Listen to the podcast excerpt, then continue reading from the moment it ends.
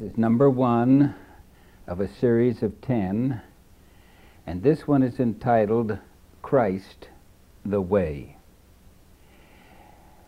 Our text is Psalm 77:13. It's a beautiful text, for it tells us the way of the Lord is in the sanctuary.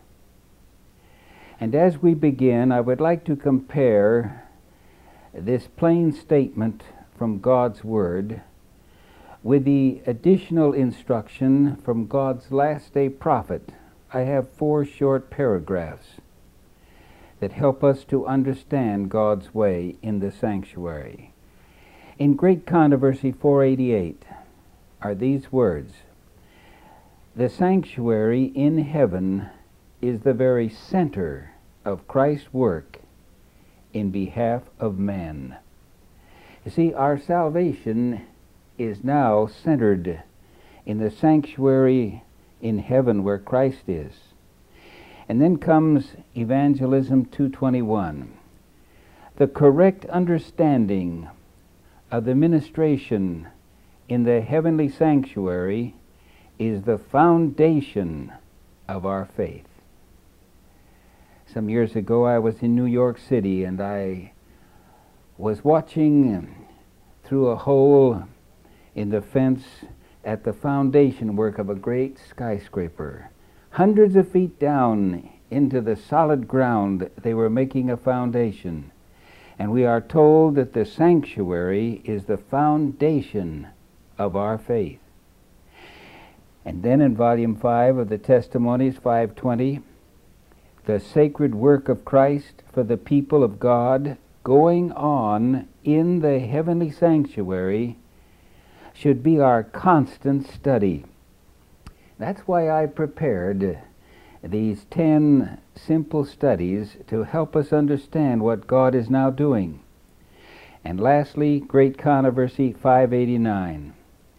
The intercession of Christ in man's behalf in the sanctuary above is as essential to the plan of salvation as was his death upon the cross. That's a tremendous statement. You know, we glory with Paul in the cross of Jesus Christ, the Son of God dying for us. But up in heaven, there is also an atonement being made now in the sanctuary for us, preparing us for heaven. With this as the beginning, I would like to begin this sermon with some wonderful good news, and that is this God loves you and He loves me. In fact, He loves us so much that He wants us to come and to live with Him. You know, many times when we see friends that we like real well, we say, why don't you come and stay a couple of days? I've got a spare bedroom. Come and stay a week, a few days. But that's not what you mean when you say, Come and live with me. That's something that is permanent. And God will never be satisfied until we dwell in heaven permanently with Him. That is why He said these words in John 14 let not your heart be troubled. Ye believe in God, believe also in me. For in my Father's house are many mansions. If it were not so, I would have told you. I go to prepare a place for you. And if I go and prepare a place for you, I will come again and receive you unto myself that where I am, there ye may be also. And so God is just waiting for the day when we can live with Him in a love experience forever. Now, this brings us to our very first big question. Why are we not in heaven today? Why has Jesus not come back? Could it be a problem of distance? I think not, for Christ has often come to this earth. You recall that he spent seven days here during the creation week. And he often came and visited with Adam and Eve in the Garden of Eden. And he used to actually take walks with Enoch. And he visited old Abraham and ate with him at his tent. And then he talked with Moses on Mount Sinai. And for years he abode in the cloud above the sanctuary, out in the desert. Then we read of Jesus coming to this earth as a babe in Bethlehem. And he lived with man for 33 years. So you see from the scriptures that Christ has often been here many times. Distance is no barrier with Christ. Well, let's look at it another way.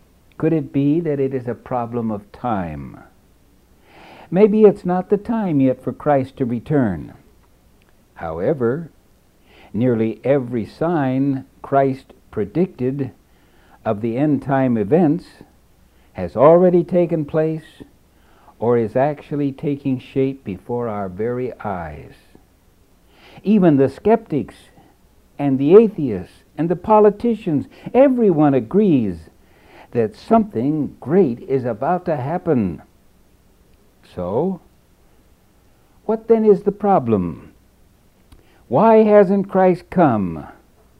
I believe I can simply state the cause in these words God has a big problem. And what is that problem? How can he save the sinner without saving the sin? How to destroy sin without destroying the sinner? Putting it very bluntly, how can God get rid of sin without getting rid of you and me? How can He take us to heaven without taking infectious sin with us, which would spread death throughout the entire universe? Let me tell you, God has a big, big, a very big problem. Now, some of our theologians claim that they have the answer to God's problem, for they are like the indulgent parents who believe that their children will outgrow their evil ways when they become adults. If we can just give them enough time and show them enough love.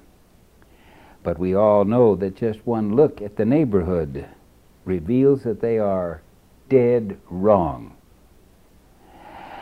In the same manner, there are some theologians who are teaching that if we will just preach enough love, love, love, so that the people believe that God is a God of love, of grace and forgiveness, and that He is too good to demand total obedience, that this is the answer.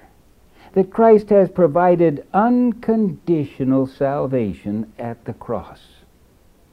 These theologians say, why be concerned if we continue to sin? After all, the sinner was born to sin, and it is impossible in this life to stop sinning.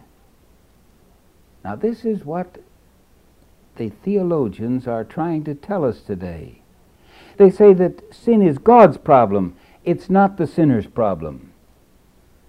That somehow when Jesus comes the second time, he will give every sinner instantly a new heart that will never sin again. And thus the sin problem will be solved. Don't you believe it? This is a teaching that is a concoction of the devil himself.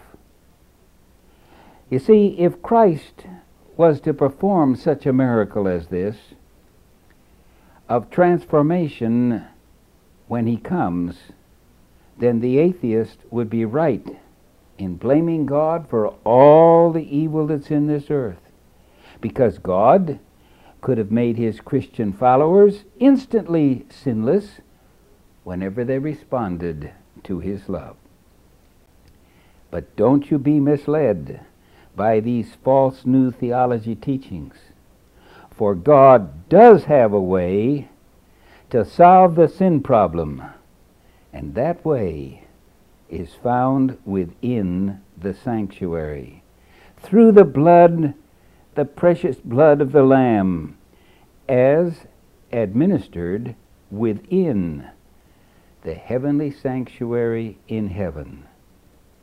You remember Jesus said, I am the way, the truth, and the life. And if you follow him into the sanctuary, we will understand this way. So, this is indeed good news, for Jesus Christ can solve the sin problem, making eternal life possible for every sinner who will accept Christ's sacrifice and follow Christ's intercession for us within the sanctuary. Habakkuk, one of God's faithful prophets, wrote in the second chapter, verse 2 Write the vision, make it plain. And this is exactly what God has done.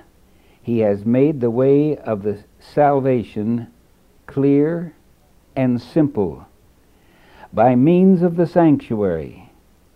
For this divine system explains how God can separate sin from the sinner and destroy the sin and yet save the sinner. Praise God, for he tells us, Thy way, O God, is in the sanctuary. Now let's take a look at the scriptures that tell us that there is a sanctuary in heaven and that there is a sanctuary, there was one in this earth. First, let's read uh, from Hebrews, the eighth chapter, verses 1 to 5. You will notice that he's talking about a sanctuary in heaven. Now, of the things which we have spoken, this is the sum. We have such a high priest who is set on the right hand of the throne of the majesty in the heavens, a minister of the sanctuary and of the true tabernacle, which the Lord pitched, and not man. For every high priest is ordained to offer gifts and sacrifices, wherefore it is of necessity that this man have somewhat also to offer.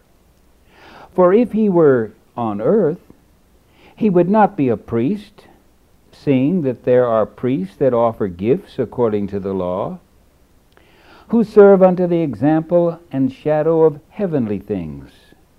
As Moses was admonished of God when he was about to make the tabernacle, For see, said he, that thou make all things according to the pattern showed to thee in the mount. And then when we turn to the ninth chapter, we read about a earthly sanctuary in Hebrews 9 1 to 4.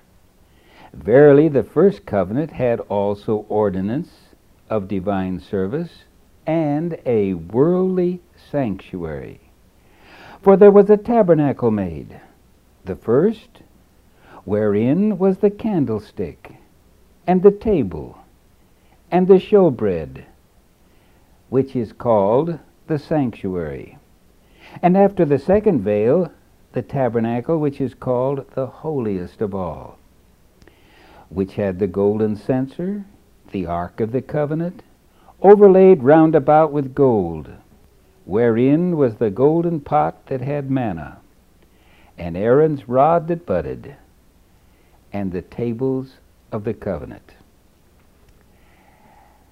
Now, since we've found in the New Testament that it declares there is a sanctuary in heaven, and there was a sanctuary in this earth, let's turn to the Old Testament and read about the sanctuary that was here on this earth. Exodus 25 8. Jesus said, Let them make me a sanctuary, that I might dwell among them. Now, as you read the book of Exodus, you will discover that there was an outer court surrounding the sanctuary where the animals were brought to be sacrificed. This court contained the altar upon which the sacrifice was burned, and a laver for washing and purification. As to the sanctuary itself, it was composed of two apartments. The first, called a holy place. It contained three articles of furniture, namely, the candlesticks for light, the table of showbread, and the altar of incense. Stepping into the second apartment, which was called the most holy place, there was but one piece of furniture. This contained the most holy place.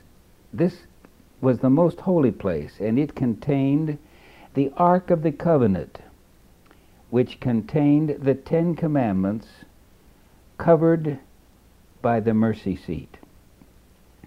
Now, we are to learn how God solves the sin problem.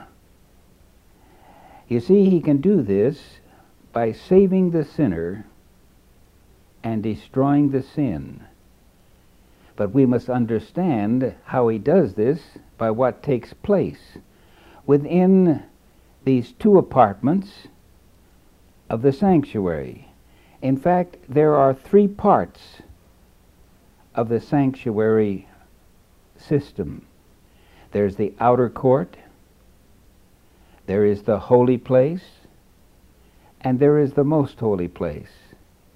And we must understand that there are three separate acts that are performed, one in each one in the outer court, one in the holy place, and one within the most holy place.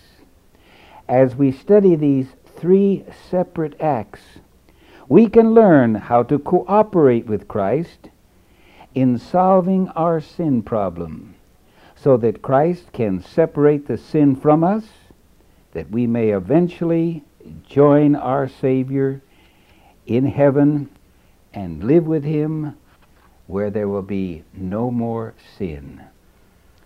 What a wonderful place heaven will be.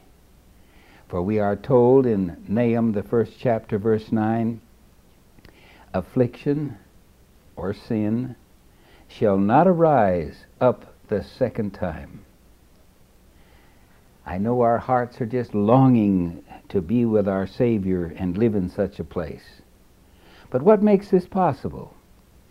The final act of separation of sin from the sinner does not take place at the cross, as the worldly churches all teach and believe.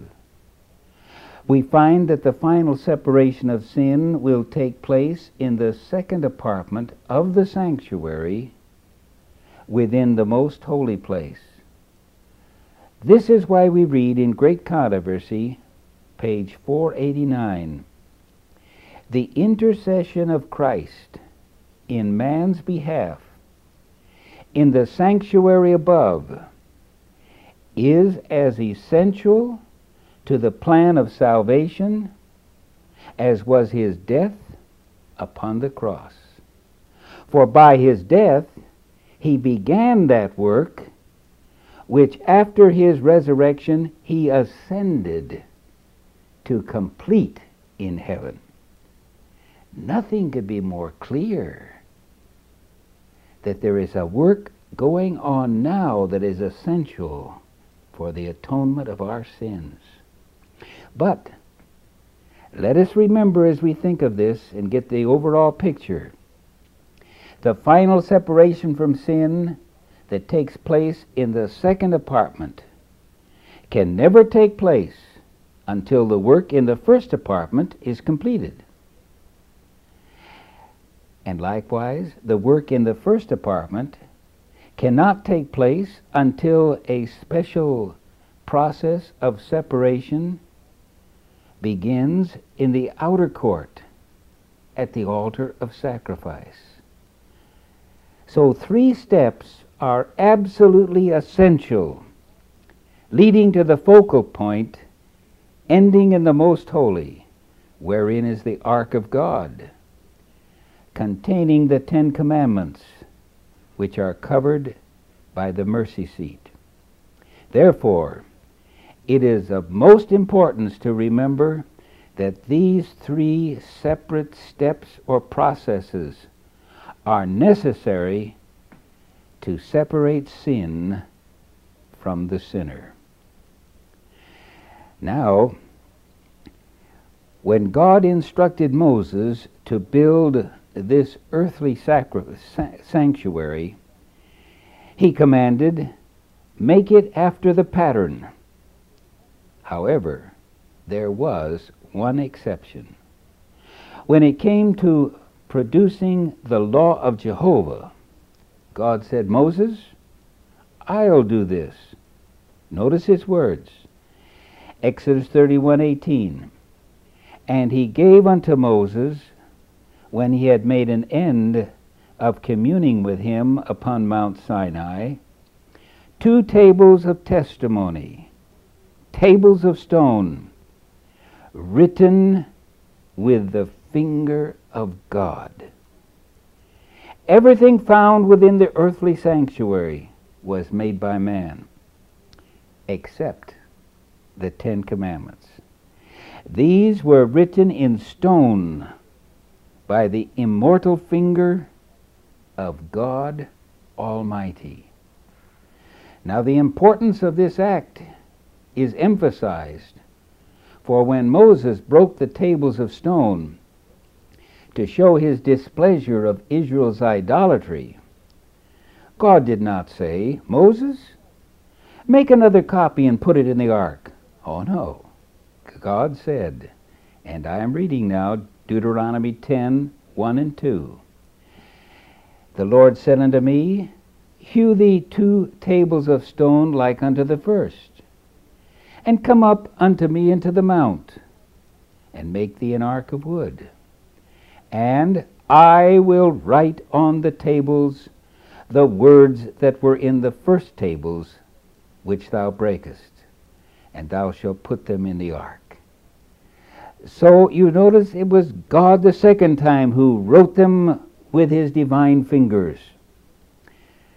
Thus, the Ten Commandments are lifted up above the rest of the entire Bible.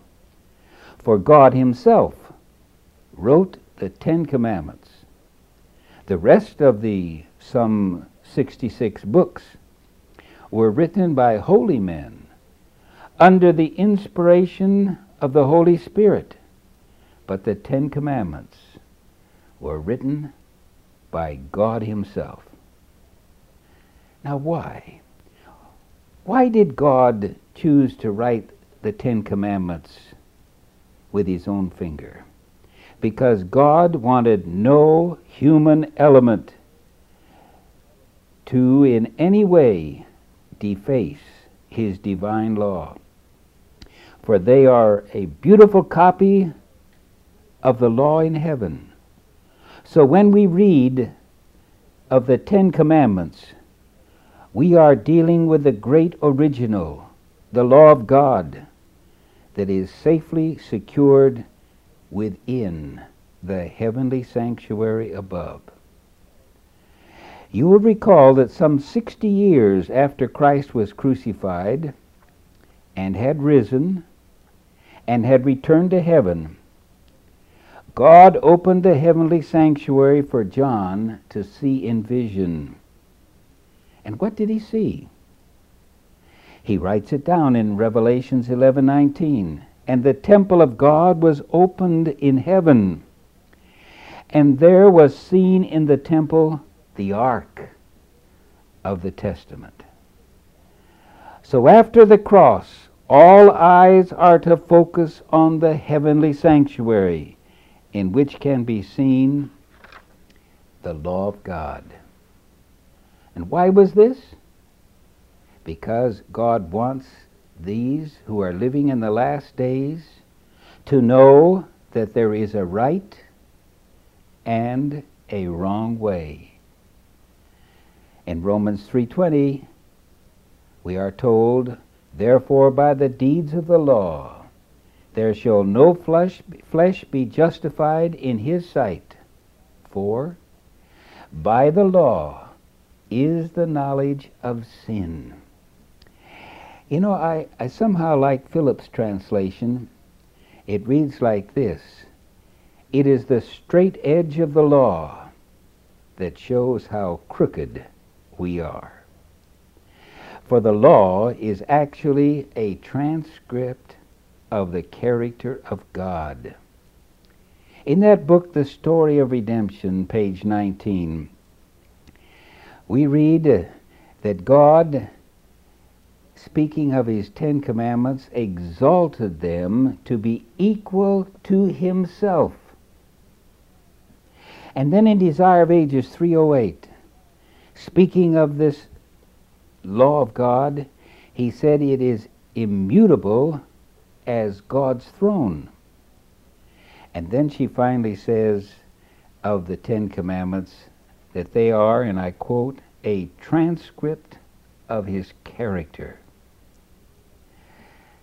And so when you consider and study the law of God, you are studying the very character of God Himself. And this is why Isaiah exclaimed when he saw the Lord. He said, Woe is me in Isaiah 6 5. I am undone, because I am a man of unclean lips, and I dwell in the midst of a people of unclean lips. And mine eyes have seen the King, the Lord of hosts.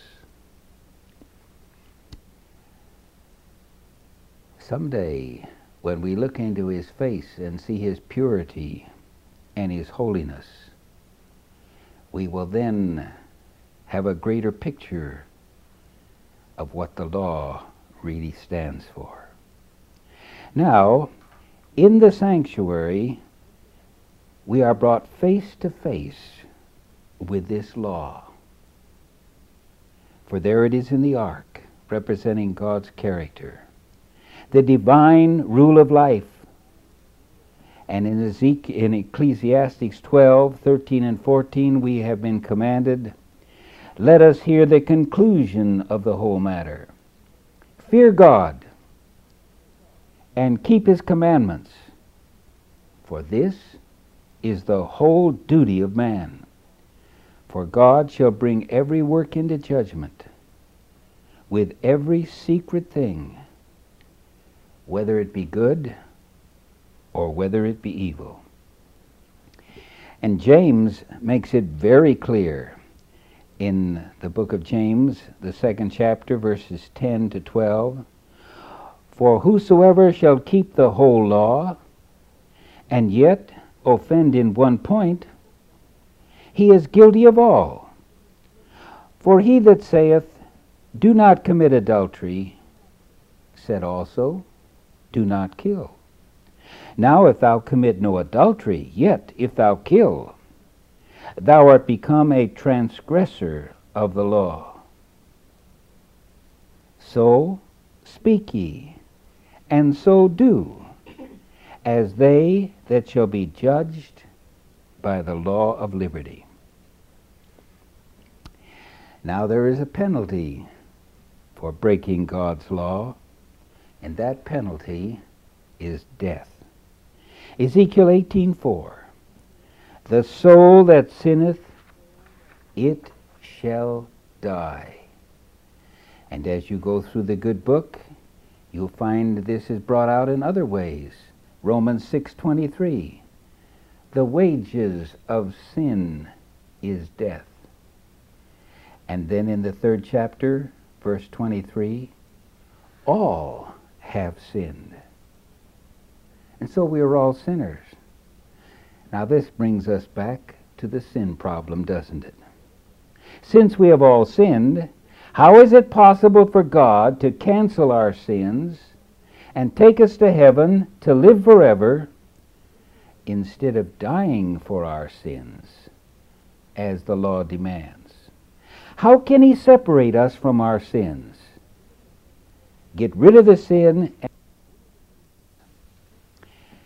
Well, let's go back to the first act or the first step in the process of the sanctuary system. This was performed, in the sanctuary service, which makes it possible to begin the separation of sin from the sinner. The first step begins in the court of the sanctuary. And we will let the Word of God describe what takes place there. I'm reading from Leviticus, the fourth chapter, beginning with verse 27. And if any one of the common people sin through ignorance, while he doeth somewhat against any of the commandments of the Lord concerning things which ought not to be done, and be guilty, or if he sin which he hath sinned come to his knowledge. Now you see, this man suddenly recognizes that he has committed a sin, he has broken the law of God. What shall he do? Then he shall bring his offering, a kid of the goats, a female without blemish, for his sin which he hath sinned. Or as you read on in Leviticus, sometimes they brought a heifer, sometimes they brought a lamb. And what did he do? And he shall lay his hand upon the head of the sin offering. Yes, and then what? And slay the sin offering in the place of the burnt offering.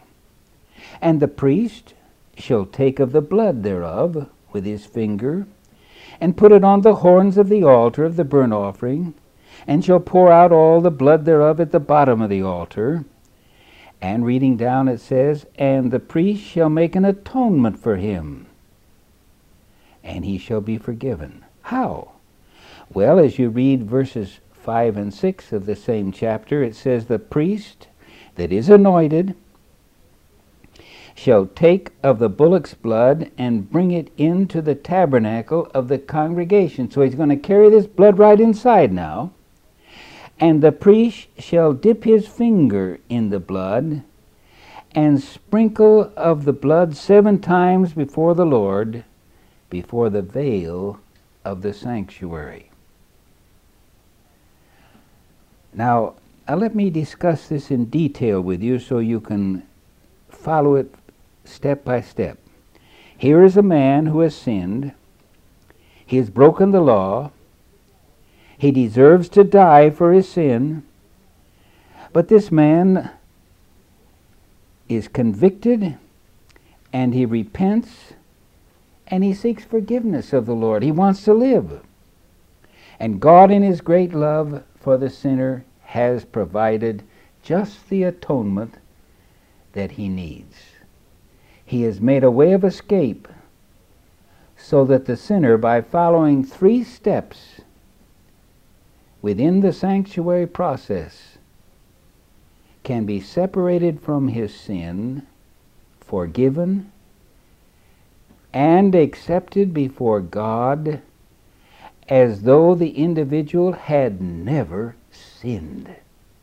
Wonderful! Amazing! Now, the sinner must faithfully follow this divine plan if this is to be, and he is granted such forgiveness and separated from his sin. First, a lamb must be brought to the court. Pardon me. Must be brought to the court of the sanctuary as a sacrifice. Next, he must place his hands on the head of the lamb and confess his sin over its head. In doing this, he will transfer his sin to the lamb, which becomes his substitute. Now, follow me closely. Then he takes this lamb, places it on the altar, and with his own hand he takes a knife and cuts the throat of the innocent victim. Taking its life, for his sin instead of dying for his own sin. The blood is caught in a bowl, and the priest takes the blood into the sanctuary's holy place and sprinkles it on the horns of the altar of incense. Now you ask, why must the blood be taken into the sanctuary? Because the blood represents the life of the victim. In Leviticus 17:11 it states plainly, the life of the flesh is in the blood. And the life of the innocent victim must be presented before the Lord, before the law, to fulfill its requirement. Now, at this point, the guilty man has transferred his sin to the Lamb.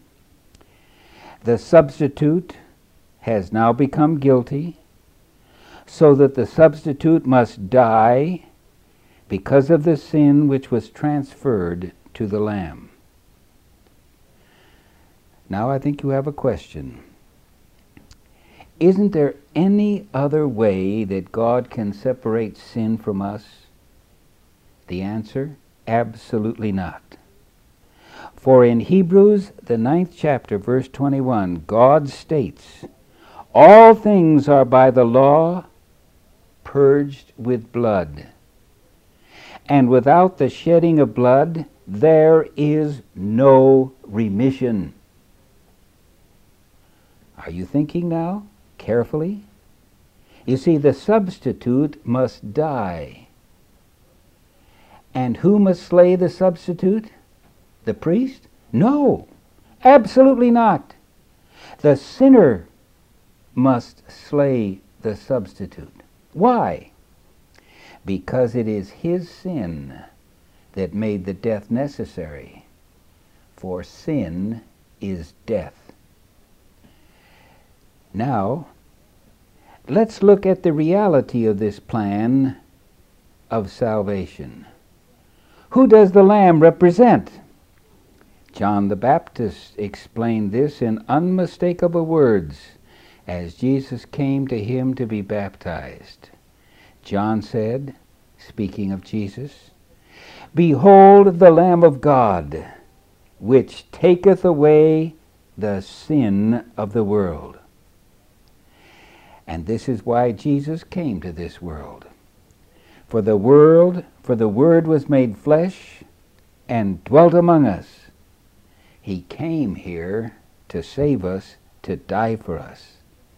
You see, since sin causes death, either I must die or my substitute must die and be killed by my own hand. This, then, is the first basic lesson we are to learn as we study about this sanctuary.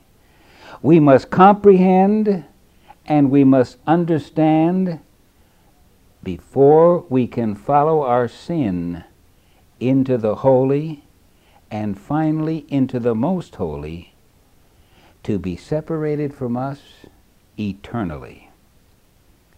So please, let me enact once more this word picture. You see, by going over and over, we make it simple so that we can understand. Here we see the sinner bringing a lamb for his sacrifice.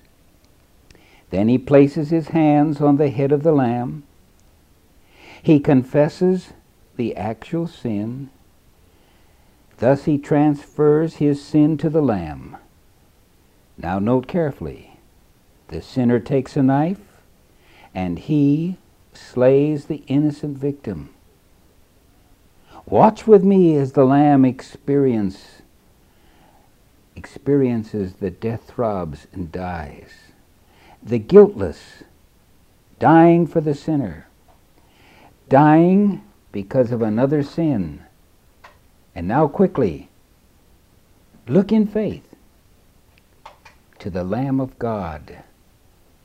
Jesus Christ dying on Calvary for our sins. Peter wrote about this in 1 Peter 2:24.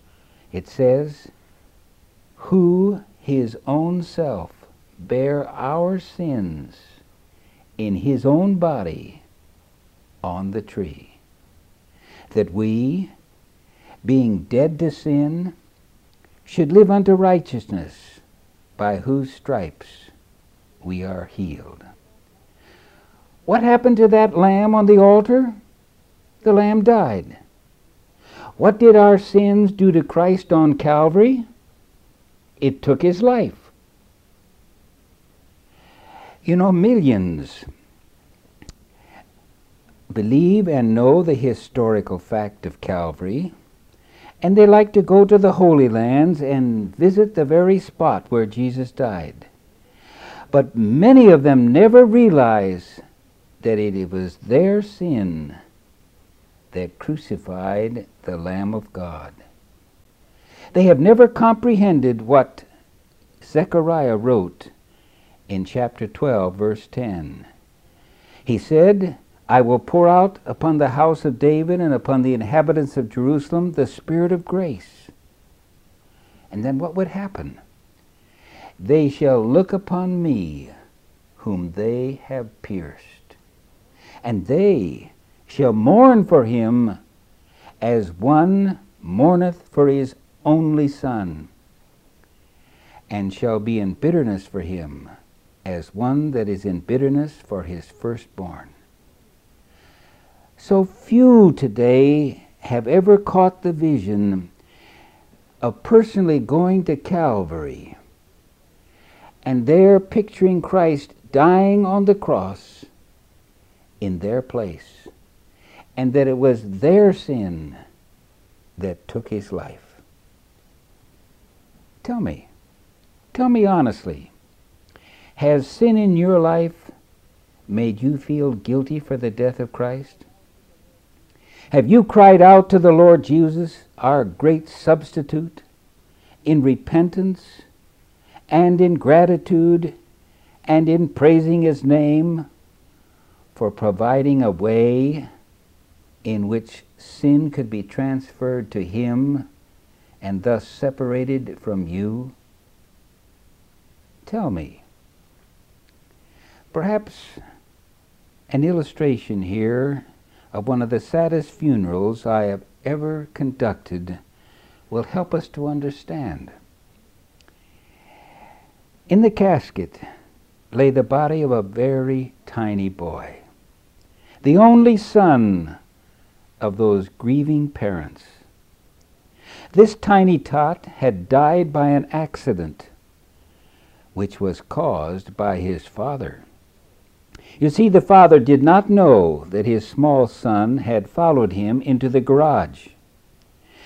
As the father got into his car, he backed out of the garage, and the child was killed instantly. The father had killed his son by accident, and I cannot describe the grief that I beheld in his face.